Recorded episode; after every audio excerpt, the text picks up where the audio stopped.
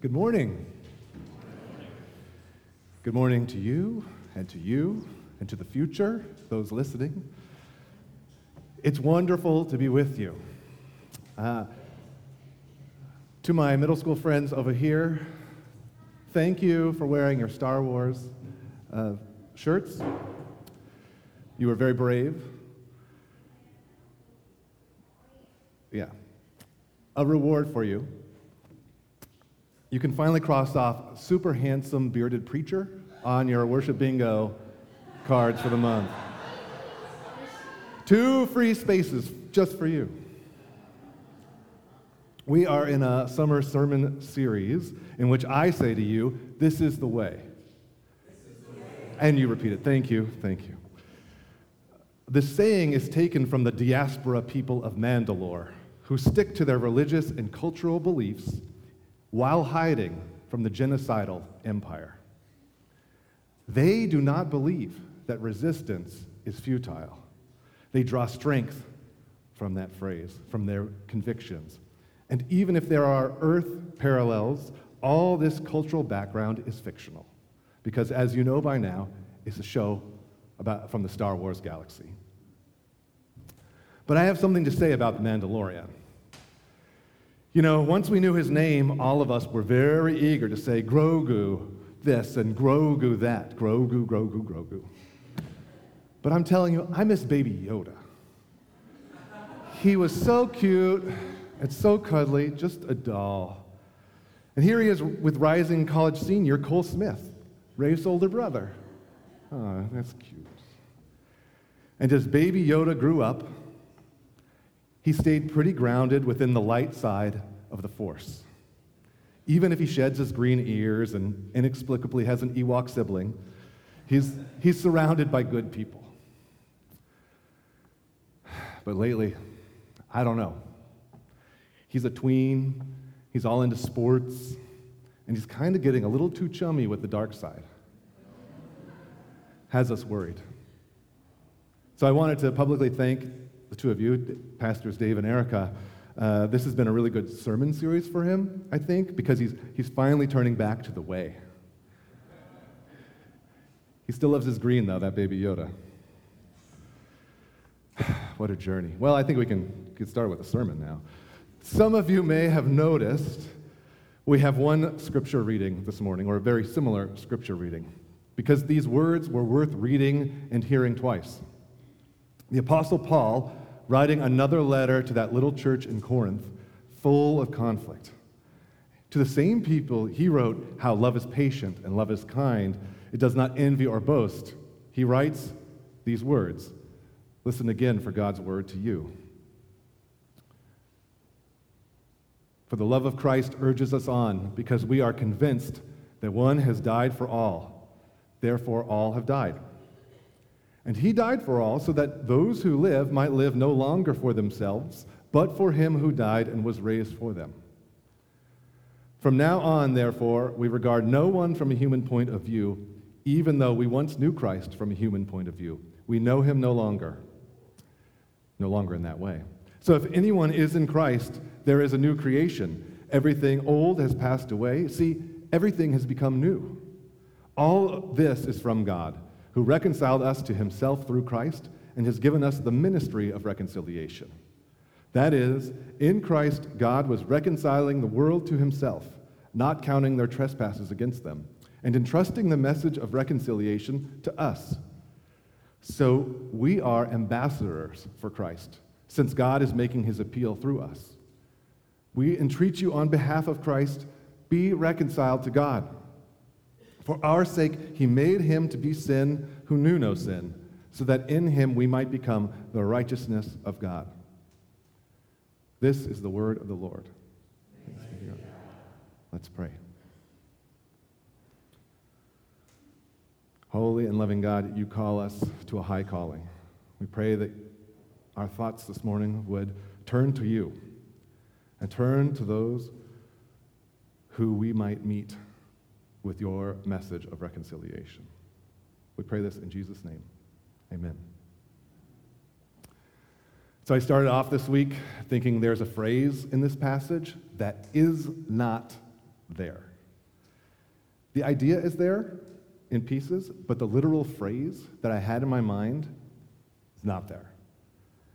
And do you know how many times I've read this passage? A lot. Do you know how many times I'd read it this week before recognizing my error? 10? 20 times? I don't know. Let's just say it wasn't until Thursday afternoon, after I'd finally settled on a title for my sermon. That's when I realized my error.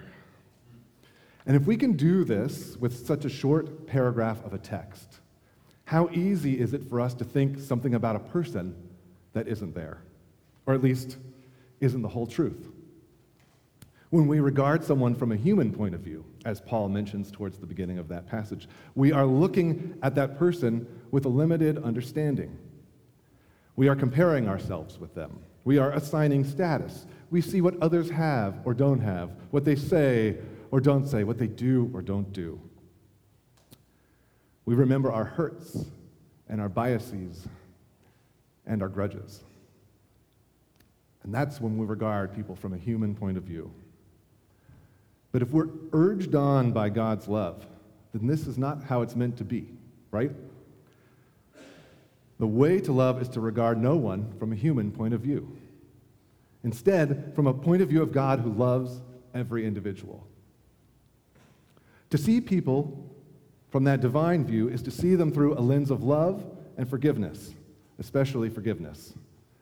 This lens doesn't see their wrongs, or at least it doesn't hold those wrongs against them. See 1 Corinthians 13:5. Love keeps no records of wrong. In this, we make room for others, we make space for grace. And this is the way. This is how we practice forgiveness. It's how we get along and work together. Sometimes I can read Paul's words in 2 Corinthians, or any of Paul's words, really, and think they're impossibly ideal, that only the early church could manage it. But these great words aren't even about the early church so much, they're about Paul and his team. Paul has to write these things because the earliest church didn't get it. In Corinth, they were leaving people out of communion, preferencing the rich over the poor, and not being generous enough with those in need, even though they had a lot. On the flip side, Paul is getting beat up across the Mediterranean for this message that he's bringing about Jesus. And he he shared that message in Corinth. He planted a church in Corinth, but they're kind of messing things up. And even so, God is gracious enough to them to send these words via Paul. Oddly, God is no less gracious with us. We've got the very same words. God didn't need to inspire more because we return to them anew in every generation. We can't view people from a human point of view or we'll never learn to forgive them. We can't view ourselves and critique ourselves from a human point of view. We'll never learn to trust that forgiveness is happening. We need forgiveness, other people need it, and we need to receive what's already been given by God. Receiving forgiveness, that's new creation. Offering forgiveness, new creation.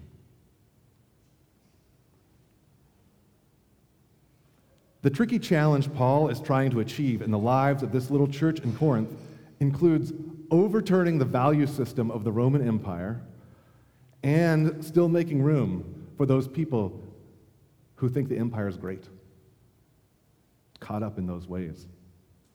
See, the Corinthians, they like to travel, they like to party, they're comfortable, if not wealthy, they have an impressive aesthetic, they're at the crossroads of global trade lots of rich cultural exchange in Corinth. They may not be the capital of the empire, but their wealth and influence certainly rivals the empire and the capital. Pretty familiar for Silicon Valley. And even though our relative wealth and location make the comparisons pretty easy between PCLG and Corinth, mercifully, thankfully, most of the time, the conflicts in Corinth are not descriptive of PCLG. We're blessed. We are a fairly healthy church community. Praise God. If you've had raised words with someone here, if you've had conflict with someone here recently or in the past, you know, that's understandable. We're human. If you've disagreed with me in something in a sermon, you know, take a number. That's understandable. Uh, we can have disagreements and still be healthy. We can have conflict and still be healthy. You can be disappointed by Christian community because almost all of us will be at some point. And still, I think we are a healthy people. We embody the way pretty well.